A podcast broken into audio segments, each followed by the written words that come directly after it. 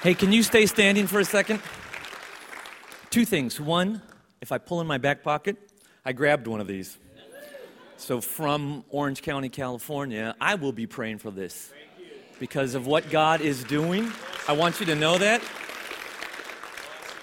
But secondly, I just want us to prepare our hearts. You know, during worship, there was a sense, such a sense of God's presence. And when God shows up, He wants to do something. And all you need to do sometimes is just give Him a few minutes. So I'm going to lead us in prayer that you would give Him a few minutes to be able to speak you're genuinely lead into your heart and your mind that could literally change the trajectory you know of the next years of your life let's pray lord you were here when we walked into this place you met us here and we thank you for that. Now, as we open your word, Holy Spirit, we ask that you would speak, that you would reveal, that you would show us the freedom that you want us to move into, Lord God. For each person who is in this auditorium, I thank you for their life. I thank you that you have brought them here over these next few minutes, Lord. Would you work in a powerful way? We pray this in Christ's name. Amen. Amen. You may be seated. I'm going to share with you a verse you've probably all heard before, but sometimes when you read a verse too many times, you lose sight of some of what it says. And there's one word in this verse that I think is the most important. It comes out of 2 Timothy 1 7. It says this For God has not given us the spirit of fear, but of power, love, and discipline. For God has not given us the spirit of fear, but of power, love, and discipline.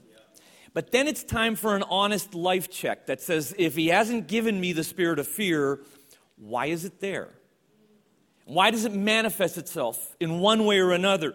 For some of us, fear comes in the way of panic. You can't control the future. And when you think about the future, there's a sense of panic. Oftentimes, this happens with our money. So I'm worried about my money, and there's this anxiety that's inside of me. There's a fear of the future with a panic. There's a fear sometimes of our insecurity. We wonder how people will think of us. We wonder how they look at us. We wonder how they measure our Christianity. How do we come across? And people become like a mirror for our own self worth and our identity. And there's a fear behind that. How will I be perceived? And it stops us oftentimes from walking in the godly relationships that lead us into freedom. I won't tell people what's going on in my life, really going on in my life, because I'm afraid I will be perceived the wrong way. And fear is there. It stops us through failure sometimes. I tried something, it didn't work out. I feel like God's put a dream in my heart, but I'm not going to give it a go because I have this fear of failure. I'll just stay where I'm at. Sometimes there's a fear of pain. I've had a relationship that wounded me and really hurt me. And it causes me not to make myself open to other relationships just because of that fear of pain. I mean, the scripture's really clear. God has not given us the spirit of fear, but of power, love, and discipline. That fear that you're sensing, however it may come across, whatever it may look like, you have to first understand that does not come from heaven. The source of that is not God in any way, shape, and form, which means it doesn't have to be part of your life. But then the question gets raised so why is it there? If He hasn't given it to me, why does it exist? And how can I find myself not having to walk in that? This is what he wants to share with you this morning. So I got to tell you a story. A few months ago, I was going to the airport in Los Angeles to fly on a long international flight. I had checked in online. I had bought my ticket. It was an economy class ticket. So I knew I was flying on this flight. Had done it many times, flying to Egypt, the back of the plane. And I'm not happy about it because flying on the back of the plane, long ways over the, it's just not fun. It's just, you know, it's cramped, things like that. So I get to LAX late at night. I've got my suitcase. And when you go to check in, you walk past the first class counter, right? You ever walked past that with the red carpeting and the flowers and all the happy people? Now, here's what I didn't realize I didn't realize that I had been upgraded to first class. I had checked in at economy. I had bought an economy ticket. You know, I checked in online with economy. So I had not realized that. So I walked past the first class thing and I grumbled, like, uh, why isn't that me? Well, I'm serving God, so there's a crown in heaven for me or something like that. So then you go to the economy class check-in where there's 100 people all in lines and you walk back and forth, you know, and you wait and wait and wait. Finally, I get to the counter, you know, I check in, but I'm so sure of where I'm sitting in economy, literally did not check my boarding pass. They hand me my boarding pass, I put it in my passport, and then I got to go through security. Now, if you go through security, there's a line for the people who go through first class. And it's amazing how nice these guards are at security when you're going through first class. In economy in America, if you've ever gone through the economy class line, they're like prison guards. They're horrible you got to, you know, take all your clothes off and they're grilling you. It's like, I finally get through all of that. I put my clothes back on. I'm going to go to the gate. I got to go to the airport chapel first to repent of all my bad thoughts about the security agents at security. I get to the gate and the flight's delayed for an hour. I still don't know that I've been upgraded. I'm still walking around. Now I got to walk around the airport for an hour waiting to get on my flight. I happen to walk past the first class lounge and my body opens the doors. You ever seen that happen? they open up. And I peek into the first class lounge. Oh my Lord. There's mood music, big chairs, free food, free drink. And as I'm walking by, some businessman cuts in front of me and walks in. And I'm just, I'm going, why can't I be in there? But I'm in economy haven't checked my boarding pass. I have no idea that I've been given this upgrade. Finally, it's time to check in. So I go to check in. Do I get to get on the plane? No, of course not. Why? Because the first class people get to get on first. It doesn't matter how big their suitcase is, nobody cares. They all get on. Now, when you get on as an economy class person, man, your suitcase better not weigh too much and everybody's fighting to get on because you all want the overhead space. I get to the plane door, I meet the flight attendant. I hand her my boarding pass, still not having looked at it. And she said, Oh, Mr. Home. And she points me to go up to the front of the plane. Now I get really frustrated. She doesn't even know where my seat is. I said, No, I'm in the back of the plane. She sticks the boarding pass in front of my face. She goes, No, Mr. Home, you've been upgraded. You're in first class and it's like the heavens opened up. Oh, I could hear the angels singing. And then I thought about the last three hours of my life. Can I tell you something? You have been upgraded. You do not have to walk through life with a fear of panic or a fear of pain or a fear of the future. But here's what happens we don't realize what we've been given. So we walk through life going, I guess insecurity is just part of my life. I guess the fear of failure is just what I got to deal with as a Christian. And we don't realize what we have been given so that we can walk not with a spirit of fear, but with power, love, and discipline. You say, Joel, how do I grab a hold of that? To me, the key word in Timothy is the word given. You don't conquer fear. You are given a spirit of power, love, and discipline. How do I receive that, Joel? How do I get rid of this fear and receive what God has for me? I'm glad you asked that question. We're going to answer that question. Open your Bibles to Matthew chapter 14. We're going to read a story. Again, a story you may be familiar with, but sometimes when you're too familiar with the story, we miss out on some of what God wants to show us. This is a story of walking on water, but it's a story of Jesus walking on water, not Peter walking on water. Because this story is about Jesus and what he wants to give you, not Peter and what he performed for Jesus. Matthew 14, verse 22. Immediately. Now, Matthew loves this word immediately, and there's a reason behind it. He uses it quite a bit. Immediately, Jesus made the disciples get into the boat, go on ahead of him to the other side, while he dismissed the crowd. After he had dismissed them, he went up on a mountainside by himself to pray. Later that night, he was there alone, and the boat was already a considerable distance from the land, buffeted by the waves because the wind was against it. Shortly before dawn, Jesus went out to them walking on the lake. When the disciples saw him walking on the lake, they were terrified. It's a ghost, they said, and they cried out in fear. But Jesus immediately said to them, Take courage, it is I. Then Peter got down out of the boat and walked on the water and came toward Jesus.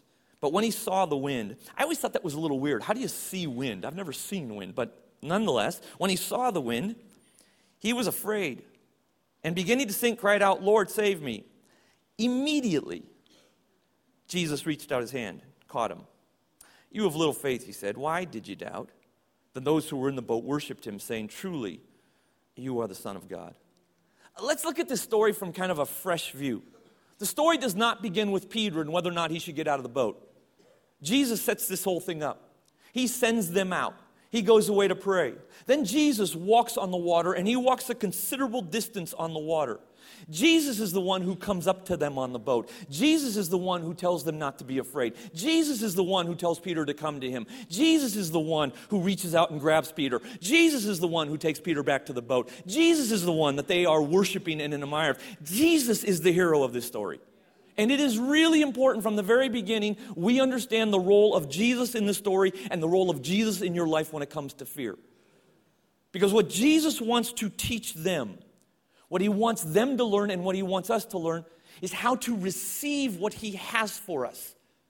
Not to how sometimes go out and get it. Remember in the Garden of Eden with Adam?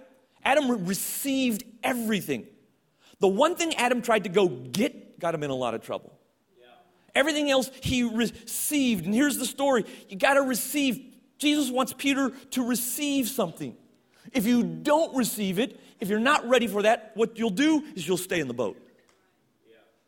This is about Jesus. You don't have to perform for Jesus. You don't have to conquer your fear. This is not about does Peter have enough faith or not enough faith. This is about what Jesus wants to do. Jesus is the one walking on the water, and when he invites Peter, he invites Peter to do what he's already doing. Getting rid of your fear and receiving what he has for you is not about saying, Jesus, look, I've done a good job for you. It's actually about joining him in what he's already doing, because he never asks us to do something he hasn't already done.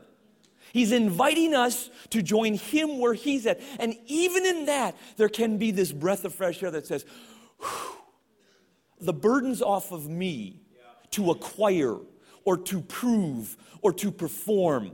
My responsibility is to receive what has been given to me. This is the love of our God. Some of you are here and you have a fear, one of the ones that I described to you. But maybe your approach has been, how do I overcome this?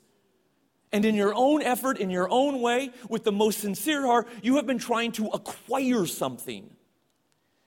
And you find yourself usually not being very effective that way. This is a story about what Jesus wants to do for you. So Jesus comes up to the boat, right? Now, when you listen to the disciples in the boat, here's the characteristic they are terrified, they're scared. We have a tendency when we read this story to think about it in terms of, you know, you're in a position in life, step out of the boat, take a risk for God. And I'm not saying that that's not a valid application.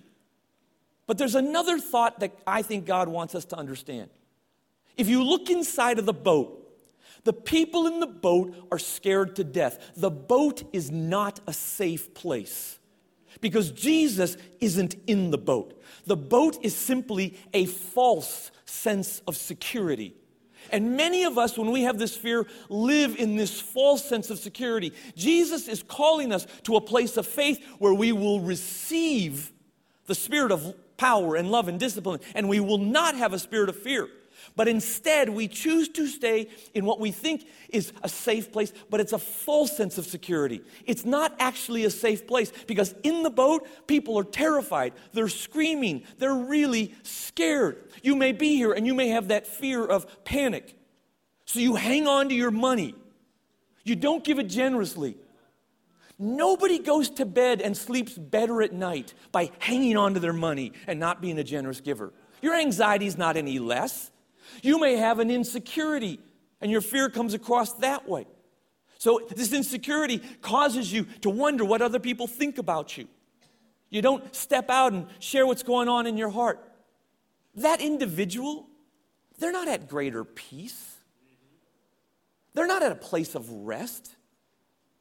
That fear doesn't go away when you stay at home alone and don't build those kinds of relationships. You may have a fear of failure. So God's told you to do something, but you don't do it because you're afraid of messing up again for Him. You don't walk that next day with a peace and a joy and a liberty. The boat is not a safe place. There's only this false sense of security. The only way you will ever get rid of that fear is not by staying in the boat, this false sense of security. The only way you ever get rid of that boat is by taking it to Jesus and letting Him do something with it. You may have a pain that comes from having been in a relationship where somebody hurt you.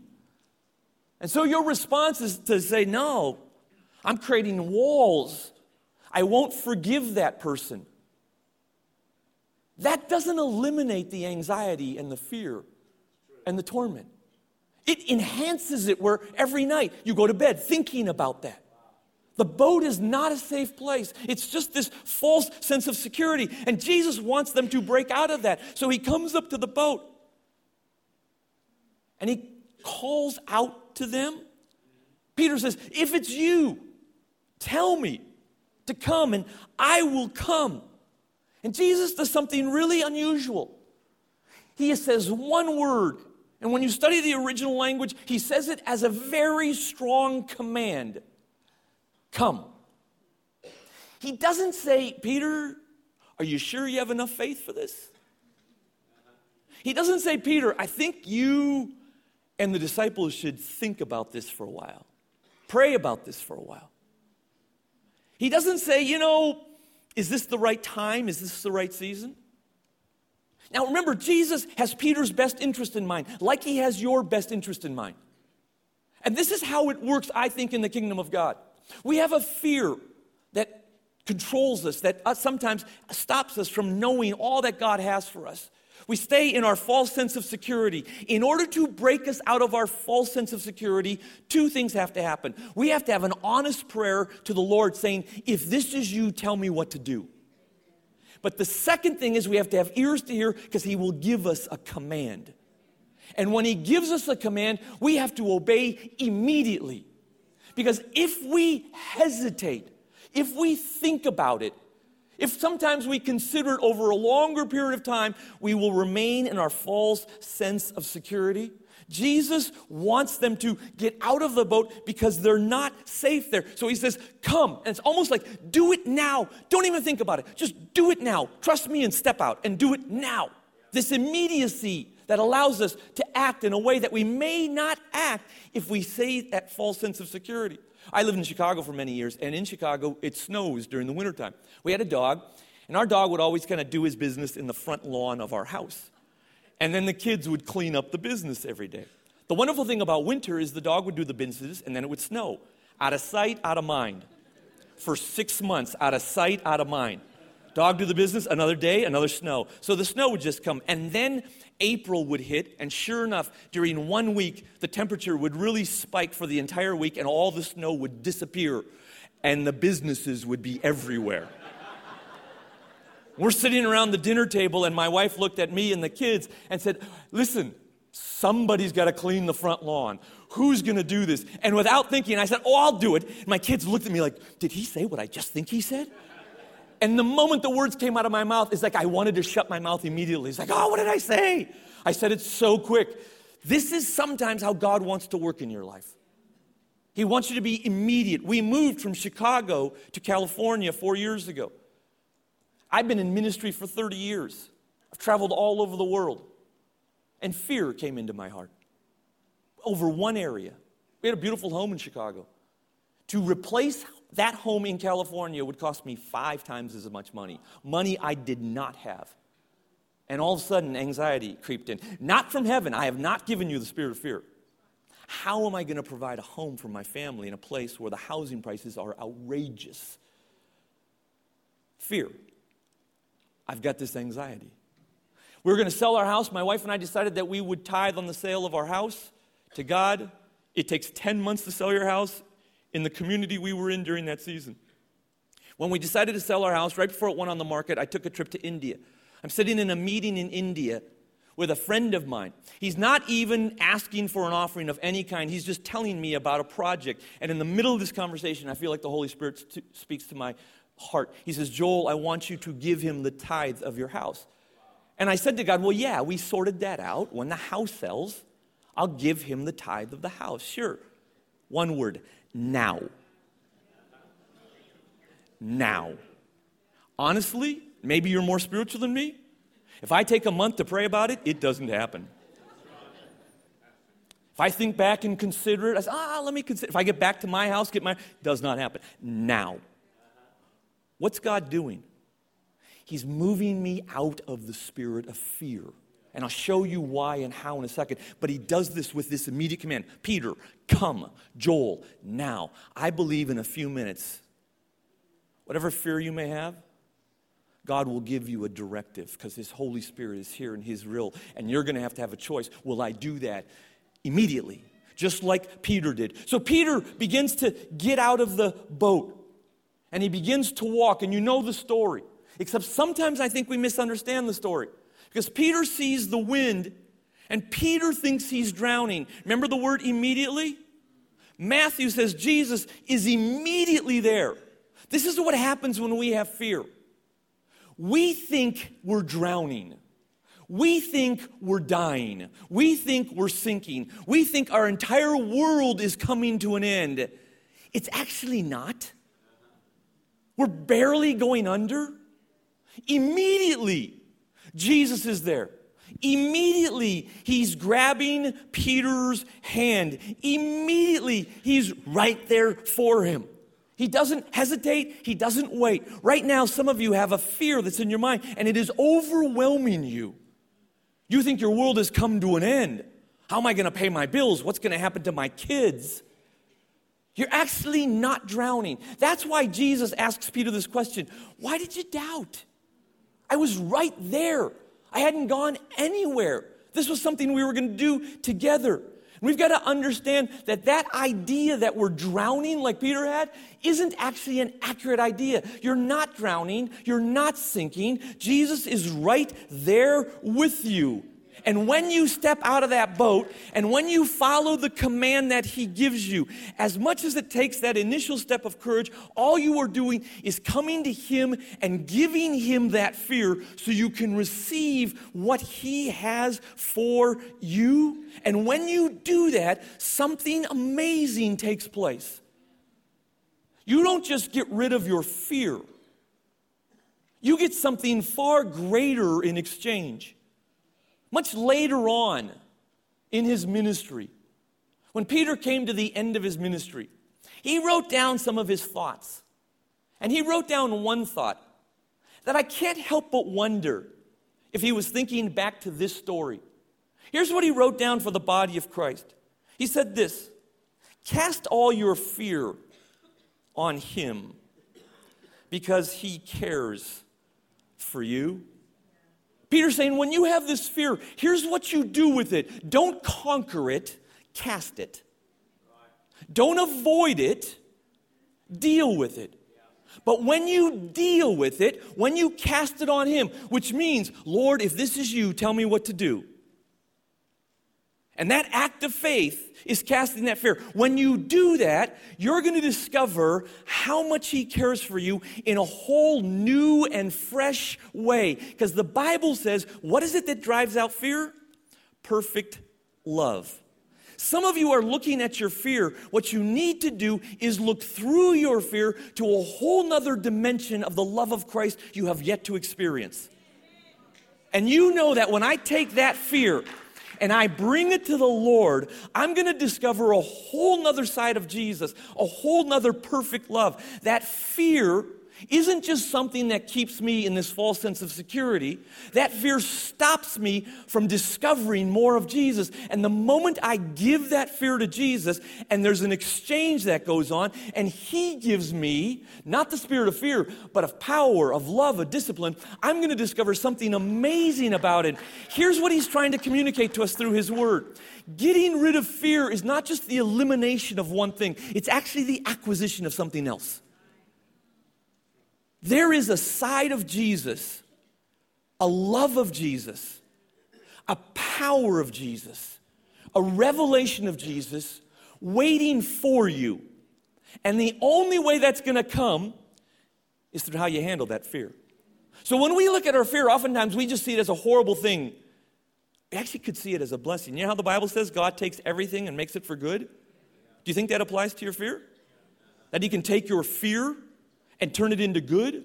Peter's saying, take that fear, cast it on the Lord because he cares for you, and see what you may discover in a way you wouldn't believe. If you will do that and cast it on him, how it will move your relationship forward. You may be here and you may have a fear of pain because you have been hurt by somebody. So you have this fear of pain, and what it does is it causes you not to have really close relationships. Now, we have to be honest with Scripture. Here's what the Bible teaches we all go through struggles. Do you know how God delivers us from our struggles? Do you know how He sets us free from our struggles? Confess your sins one to another. So when I'm struggling with something, last night, Talk and I had dinner together, and there's a part of ministry that's tough for me right now. I told a really good friend, a friend I trust, a friend I know will pray for me, a friend who will give me wisdom. So I tell him about my struggle. If I have a fear of insecurity, I won't do that. How will he see me? Maybe not so spiritual, maybe not so holy. And when I don't do that, I don't break into any freedom whatsoever. But when I do that, I break into complete freedom. If you stay in the boat, which is a safe place, a false sense of security, so you don't do that, then that fear stays you. But when you do that, here's what takes place. So you say, okay, I'm going to get out of the boat. Lord, if this is you, this morning, on June 10th or 11th, whatever it is, you tell me what to do. And those of you who have that fear of pain because of a hurt relationship, the Holy Spirit may speak to you in just a few minutes. And here's what He may say Forgive that person. Pick up the phone, call them, and forgive them. And you're going, I, I, I, I'll stay in the false sense of security? No. But if I pick up the phone and call them and forgive them, if I step out of the boat to where Jesus is, do life the way Jesus tells me to, do you have any idea the grace and love of Christ you will discover through that? You will discover a whole other dimension of Him. Do not think that the boat is a safe place. Do not think that simply singing a worship song will bring you anything. But do not think that it's just about conquering the fear. It's actually about discovering a whole other side of Jesus when you see what he has given you. So I'm 21 years old, and I just started in ministry. And I have the opportunity to go over to India to uh, um, speak at a pastor's conference 2,000 pastors. I'm 21 years old. I get there, and the night before, the host pastor calls me in, and we sit down at, so he can kind of orient me to the people. He says, Joel, I want to tell you about these people. And he talked to me about these pastors, and he talked about how many of them held other jobs, and their wives and their spouses worked so that they would put all the money into the church. And I thought about the comfort that I lived in back in Chicago two cars, a nice house. He talked about how many of them had driven or by bus or even walked or by train for multiple days to hear me teach. And I thought about how I had flown in on the comfort of a plane and still complained about how horrible it was. He said, I know it's late, but if you could, could you get up tomorrow morning at 5:30? Because he talked about how they all get up at 5:30 and they pray for an hour before they start their day. And I pray, but I thought, you waking me up at 5:30 in the morning, it get ugly. he left the room, and honestly, I got on my knees. And I said, God, I cannot do this. I, I cannot do this. Fear and anxiety came into my heart. I, I cannot do this. And I was hoping God would give me a pep talk, you know? Joel, you can do this. I've put you for such a time as this, you know. Lift my spirits. But he didn't do that. Here's what the Holy Spirit spoke to me You're right, Joel, you cannot do this. It's like, ah, come on, God, a little help here. But then he said this but I can do it through you if I choose to and if you will let me.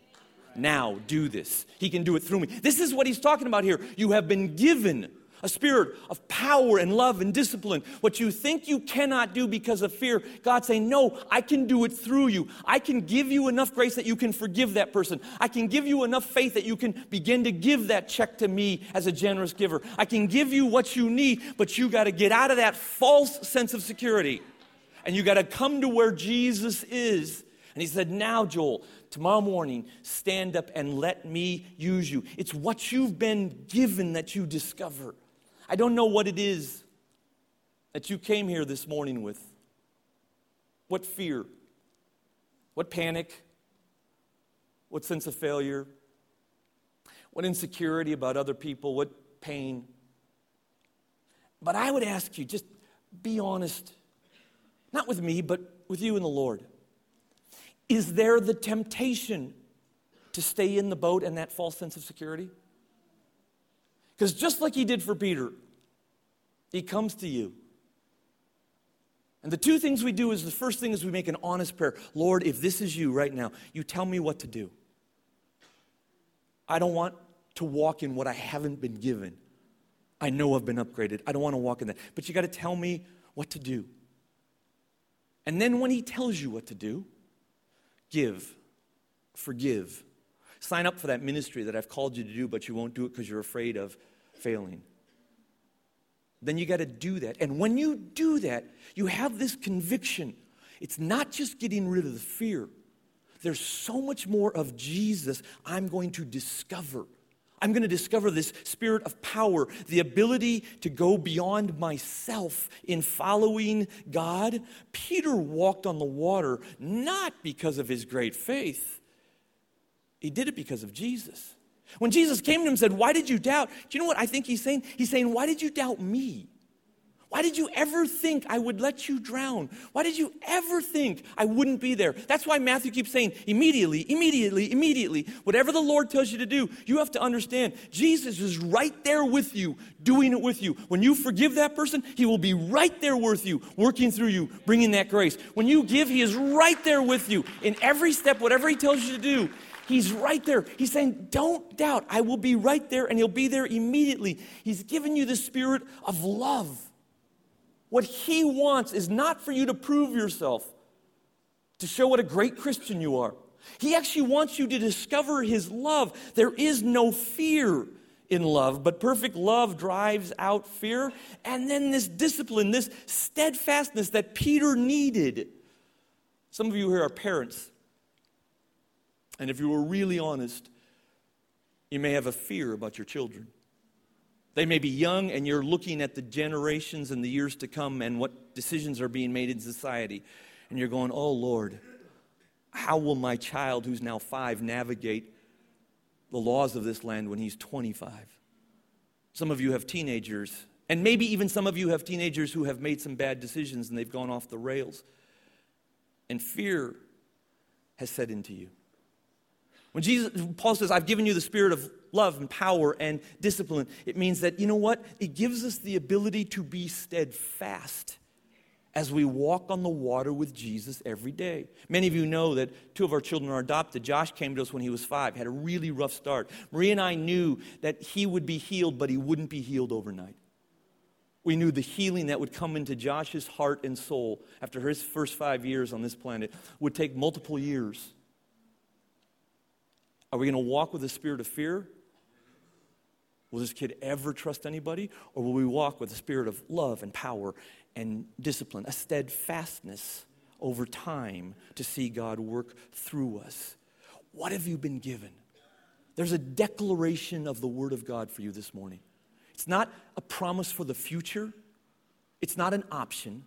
It's a declaration of reality. You have not been given the spirit of fear. You have been given the spirit of power and love and discipline. But if you struggle with fear, it's because you don't realize what you've been given. And you don't realize the opportunity that you have to give this fear to Jesus so you can get what he has for you that perfect love and intimacy. I'm going to close with a prophecy. I think Isaiah somehow maybe revealed by God, knew this instance would take place. And here's what he wrote in Isaiah 41 For I am the Lord your God, who takes hold of your right hand and says to you, Do not fear, I will help you. Would you bow your heads with me? We're just going to take a minute or two, and then Pastor Talk will come up and close this. I've got to go to the city campus, but we're going to be obedient to God's word. I am the Lord your God who takes hold of your right hand and says to you, Do not fear. I will help you. If you're here this morning and there is some seed of fear in you, first and foremost, you got to know that is not from God and you do not have to carry that. It is not part of His design, not part of His plan. You do not have to carry that. You got to be honest that it's there. You got to be honest that you've perhaps made the choice to stay in a false sense of security. You're worried about your money. There's fear there, so you choose not to give generously like the Bible tells you to. There's fear of pain, so you choose not to share your struggles with others. And it keeps you trapped. It's a false sense of security. That, that fear's not going away by staying in the boat. We got to do two things this morning. The first thing we have to do is follow Peter and pray the prayer he prayed. An honest, humble prayer that says, Lord, if this is you, if you're coming to me this morning and you are going to set me free from this fear, you're going to give me from heaven power, love, discipline. You tell me it's you. Tell me what to do. If you will give that honest prayer, tell me what to do then I am so confident because God is real and He is here. He will do that. Just as He told Peter, come. Just as He told me in India, now. He will do that. He'll give you a sense of what you need to do. Forgive that person. Give, volunteer, serve, whatever it may be. Invite your coworker to church. For some of you who have a fear about how you'll look in your workplace, that may be exactly what he tells you to do. Step out of that false sense of security. And when you do that, you have a confidence on the other side of that act of faith is a discovery of the power and the love, the perfect love of Jesus that you've never seen before. So here's what we're going to do we're just going to take a minute. If I could get a musician up here on the keys, just take a minute. Lord, we're here before you.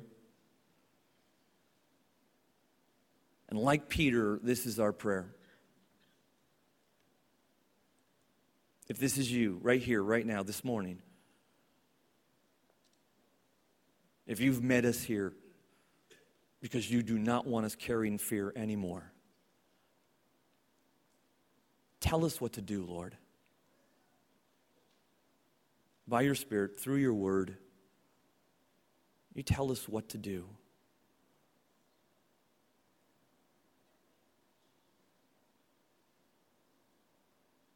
Just listen to the voice of the Holy Spirit.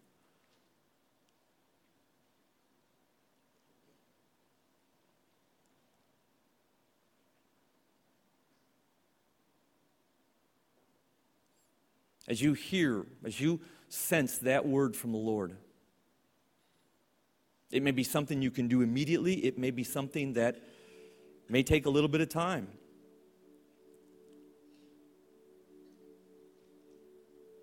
You grab a hold of that. Know that He is speaking to you. Don't fluff it off.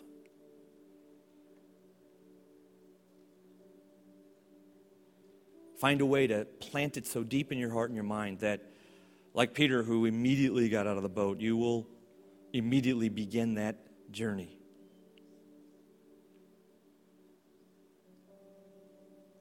Lord, I pray for each person in this room. I thank you for their life. I thank you for what you have given them.